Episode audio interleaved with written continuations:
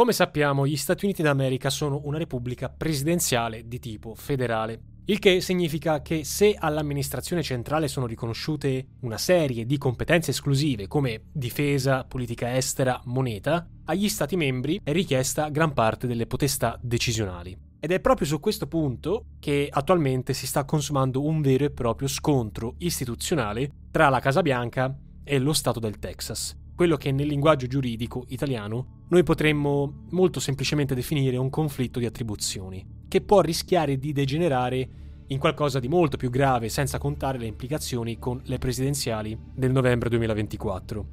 Federico Petroni sull'Imes cita le dichiarazioni di qualche mese fa di un funzionario dell'amministrazione Biden, il quale sosteneva che se perderemo le elezioni sarà per il confine meridionale, non tanto per l'Ucraina. E tanto basta per comprendere l'importanza della partita che si sta giocando in Texas. Ricordiamo un attimo brevemente l'antefatto all'origine di tutto. Alla base dello scontro tra Washington e Austin, il capoluogo, chiamiamolo così, del Texas, c'è la questione dell'immigrazione clandestina che proviene dal Messico. In sostanza, sia l'amministrazione federale, che lo ricordiamo è guidata dal democratico Joe Biden, presidente, che il governo, anzi il governatore del Texas, il repubblicano Greg Abbott rivendicano una sorta di potestà esclusiva. Il repubblicano Abbott in particolare sostiene di avere il diritto di proteggere e difendere il proprio territorio. Per la cronaca, il Texas è grande oltre due volte l'Italia, bloccando l'afflusso ritenuto ormai fuori controllo di migranti illegali provenienti dal Messico e dal resto dell'America Latina. Nazione, il Messico, col quale lo Stato condivide una linea di confine lunga quasi 2000 chilometri. We have uh, more people coming across our border every single day uh, than what New York gets in a week or a, a month. Mm-hmm. And so it's outrageous uh, that they're saying uh, that they cannot deal with this. But the, the last point, Dana, uh, is the fact that there's only one reason why this is happening. Uh, and that's because Joe Biden has eliminated all of the four policies that Donald Trump put in place uh, that led to the lowest illegal border crossings in 40 years. La Casa Bianca invece afferma che la polizia di frontiera e quindi il controllo dei flussi sarebbero una prerogativa esclusivamente federale. Premesso che la questione dei migranti non esaurisce il dibattito elettorale in vista delle presidenziali, pensiamo soltanto all'approccio sulle questioni internazionali, a confrontarsi sono due visioni diametralmente o comunque profondamente opposte, diverse.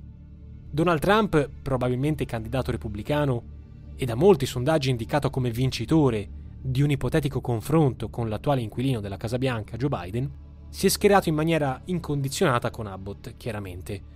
Trampiano di ferro quest'ultimo, assieme ad altri 25 governatori di altrettanti stati della federazione. A tremendous honor to get that endorsement in particular because he really stepped up. He stepped up to the plate. He's doing the job of what the federal government is supposed to be doing. Il governatore del Texas poi ha ricevuto anche l'appoggio di Elon Musk e di Robert Kennedy Jr. Trump, coerente con la linea restrittiva adottata durante la sua presidenza, ha detto, e citiamo quanto ha detto, che tutti dovrebbero sostenere le misure di buon senso delle autorità del Texas per proteggere la sicurezza e la sovranità degli americani. Già in occasione di una visita fatta lo scorso novembre a Edinburgh, in Texas, in prossimità del Messico proprio, Trump aveva definito il confine con il Messico il più insicuro nella storia del mondo, parlando di pericolo di invasione, aggiungendo che i migranti in arrivo stessero, citiamo, avvelenando il sangue del paese americano, suscitando così gli strali, conditi da accuse di razzismo e suprematismo, della Casa Bianca. Trump, pure nei giorni scorsi, ha voluto garantire che, se sarà rieletto, fermerà del tutto i flussi migratori illegali. I repubblicani rimproverano all'amministrazione Biden di essere responsabile di un nuovo e consistente arrivo di migranti, avendo scelto di revocare le misure restrittive introdotte da Trump. Dati alla mano, i numeri sembrerebbero confermare l'incremento, tanto che è stato stimato che dal solo Messico sarebbero entrate a partire dal 2021 circa 2 milioni di persone e altri 5 milioni nel biennio seguente. Un flusso che sarebbe diventato particolarmente ingestibile da parte delle autorità di frontiera, cioè la Custom and Border Protection, ma anche per gli uffici giudiziari, letteralmente sommersi da milioni di richieste di asilo che devono attendere a questo punto anni per essere discusse e definite. E non va meglio per il sistema di accoglienza, che è letteralmente al collasso, come denunciano anche diversi amministratori democratici, il che va a rafforzare le critiche degli avversari di Biden, al quale viene imputato di aver aperto le porte senza avere mezzi e risorse per gestire i numeri. E nonostante molti colleghi di partito di Biden facciano pressing sulla Casa Bianca affinché si mostri più risoluto col Texas, accusato di aver imprigionato illegittimamente migliaia di presunti migranti clandestini, pure in Casa Democratica non mancano i distinguo. Pensiamo al fatto che il sindaco di New York, Eric Adams, ha criticato il presidente Joe Biden per via della sostanziale inerzia di fronte all'amministrazione illegale, denunciando come la sua città faccia fatica oggigiorno a fornire alloggi e servizi ai nuovi arrivati. This issue will destroy New York City. Destroy New York City. Mayor Eric Adams says the city is already running a $12 billion deficit, and it could cost another $12 billion to address the migrant crisis in the next few years. Il Texas, dal canto suo, forte del sostegno della sua opinione pubblica, già da molto tempo aveva deciso di fare da solo sul tema migranti.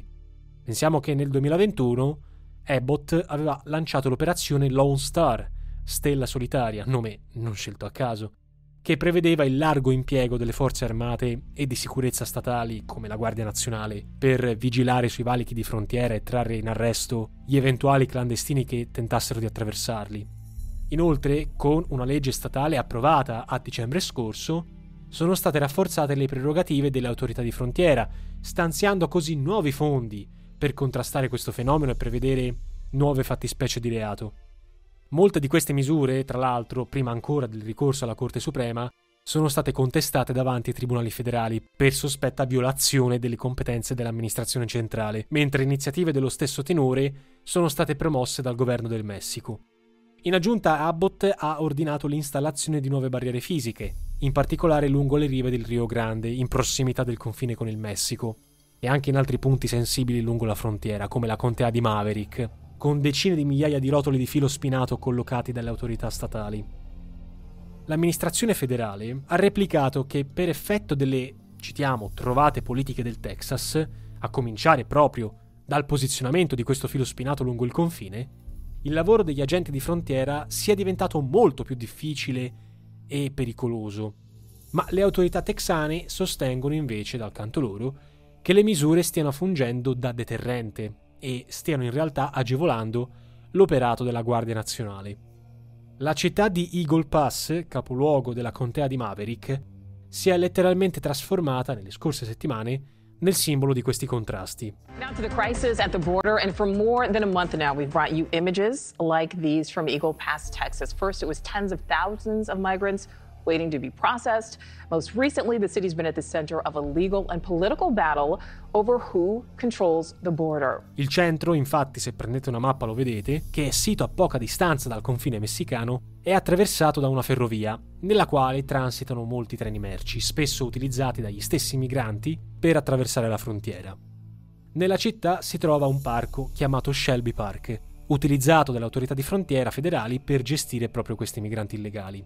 Ecco, nel mese di gennaio 2024, su ordine delle autorità dello Stato, la Guardia Nazionale Americana, del Texas in questo caso, nell'ambito dell'operazione Lone Star, ha disposto il sequestro dell'intera area, installandovi barriere e filo spinato, esautorando quindi di fatto le autorità federali, alle quali invece è stato quasi del tutto inibito l'accesso. Se ci pensiamo, si è trattato di un gesto plateale per rivendicare in qualche modo il diritto esclusivo da parte della Guardia Nazionale del Texas o comunque dello Stato federale del Texas sul controllo dei valichi e sulla gestione dei migranti, ivi compreso l'arresto dei clandestini. A questo punto, di fronte a tutte queste incongruenze, il conflitto di attribuzioni è stato portato all'attenzione della Corte Suprema degli States, cioè la massima istanza giudiziaria del paese, la Corte si è spaccata quasi a metà, stabilendo con 5 voti favorevoli e 4 contrari il diritto delle autorità federali di frontiera di rimuovere barriere e filo spinato, fin quando i tribunali non decideranno a quale delle autorità in conflitto spetti il potere decisionale. In pratica si è scelto di non decidere. Ma comunque non è stata accolta la tesi sostenuta dai legali del Texas, che se da un lato faceva salve le prerogative dell'amministrazione federale sulla definizione dei criteri per il conferimento della cittadinanza, reputava dall'altro che spettasse soltanto allo Stato gestire l'immigrazione, comprese eventuali limitazioni al, alla stessa immigrazione. Abbott, lo sappiamo, non è un tipo arrendevole. E quando lo scorso 24 gennaio è venuto a conoscenza del verdetto della Corte Suprema, ha diramato un comunicato durissimo, col quale accusava l'amministrazione federale di voler infrangere il patto tra federazione e singoli stati, rivendicando ancora una volta il diritto esclusivo del Texas sulla gestione dei flussi migratori, oltre chiaramente ad accusare Biden di incompetenza e premeditazione e di non voler far nulla per bloccare le minacce esterne. Ma come dicevamo, Abbott stesso ha ricevuto l'immediata solidarietà di 25 governatori sui 50 che, ricordiamo, compongono la federazione statunitense. In pratica sono tutti quelli retti dai repubblicani, con l'eccezione del Vermont. Una solidarietà non solo a parole, visto che già diversi stati, alcuni per la verità a partire dal 2021 come Florida, Virginia, Nebraska, Ohio o Tennessee, hanno messo a disposizione le proprie forze armate a supporto dell'operazione Lone Star. Inoltre Abbott si è avvalso dell'articolo 1, sezione 10, paragrafo 3 della Costituzione americana, che consente di dichiarare a livello statale la legge marziale e di agire a prescindere dal governo federale. Ora, per quanto non siano mancati coloro che hanno paventato il rischio di secessione, se non quello di un vero e proprio conflitto civile all'interno della federazione statunitense, chiaramente è troppo presto per assumere toni eccessivamente allarmistici e sicuramente è anche sbagliato. Intendiamoci bene, il malessere esiste negli States anche sotto questo punto di vista ed è molto forte, ma occorre anche ricordare che l'approccio di Abbott, parlando per l'attuale, non ha prodotto risultati di rilievo sebbene i fondi stanziati per il contrasto all'immigrazione clandestina ammontino a 10 miliardi di dollari nell'ultimo triennio. Rimane però sullo sfondo un sondaggio abbastanza inquietante di Bright Line Watch, risalente al 2021, secondo il quale due terzi dei repubblicani del sud e quasi la metà dei democratici della costa occidentale sarebbero a favore del distacco dagli Stati Uniti, reclamando così una sorta di piena indipendenza e sovranità, tenuto conto che il Texas quindi è il secondo stato più ricco della federazione dopo la California e che è il maggior produttore di petrolio, non stiamo parlando di questioni trascurabili. La querela in questione, in vista del voto di novembre, si va a innestare ad assumere su una valenza politica di primo piano, e cioè serve a guadagnare consensi a una linea che contrasta nettamente quella dell'amministrazione in carica, tutto questo serve a offrire, diciamo così, all'elettorato un'immagine di maggiore rigore, per far leva su quell'ampia fetta di popolazione che reclama più sicurezza, ma soprattutto reclama attenzione ai problemi interni. I problemi dell'America, ovvio, non si esauriscono con l'immigrazione. Ebbene, si era parlato di un possibile accordo al congresso tra democratici e repubblicani, i quali, in cambio di concessioni sul contrasto al tema dell'immigrazione illegale, con aumento dei fondi, limiti alle richieste d'asilo, restrizioni ai confini e via dicendo, avrebbero dato il via libera a nuovi aiuti militari all'Ucraina. Ma l'intesa, osteggiata da Trump per ragioni chiaramente intuibili, non è stata raggiunta e l'unica cosa che è rimasta al governo è stata dare un giro di vite al diritto d'asilo e potenziare i centri preposti alla detenzione degli immigrati clandestini. Lo scontro istituzionale comunque resta sul fondo col Texas che fa leva anche su un parere minoritario emesso nel 2012 dal giudice Antonin Gregori Scalia, membro della Corte Suprema scomparso nel 2016, conservatore e fervente sostenitore del potere nazionale. E come ancora ricorda Petroni sull'Imes, non si tratta del primo contrasto all'immigrazione illegale tra amministrazione federale e singoli stati, che però comunque finora erano rimasti confinati alle aule di tribunale.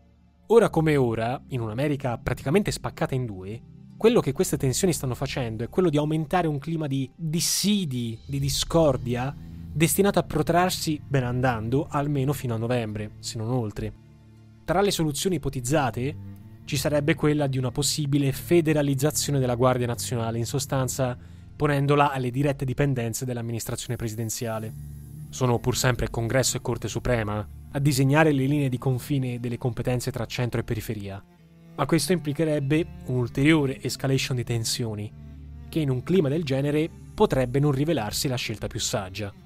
Nel frattempo non viene escluso neppure uno scontro fisico tra Polizia di Frontiera Federale e Guardia Nazionale, con tutte le conseguenze che ciò potrebbe implicare.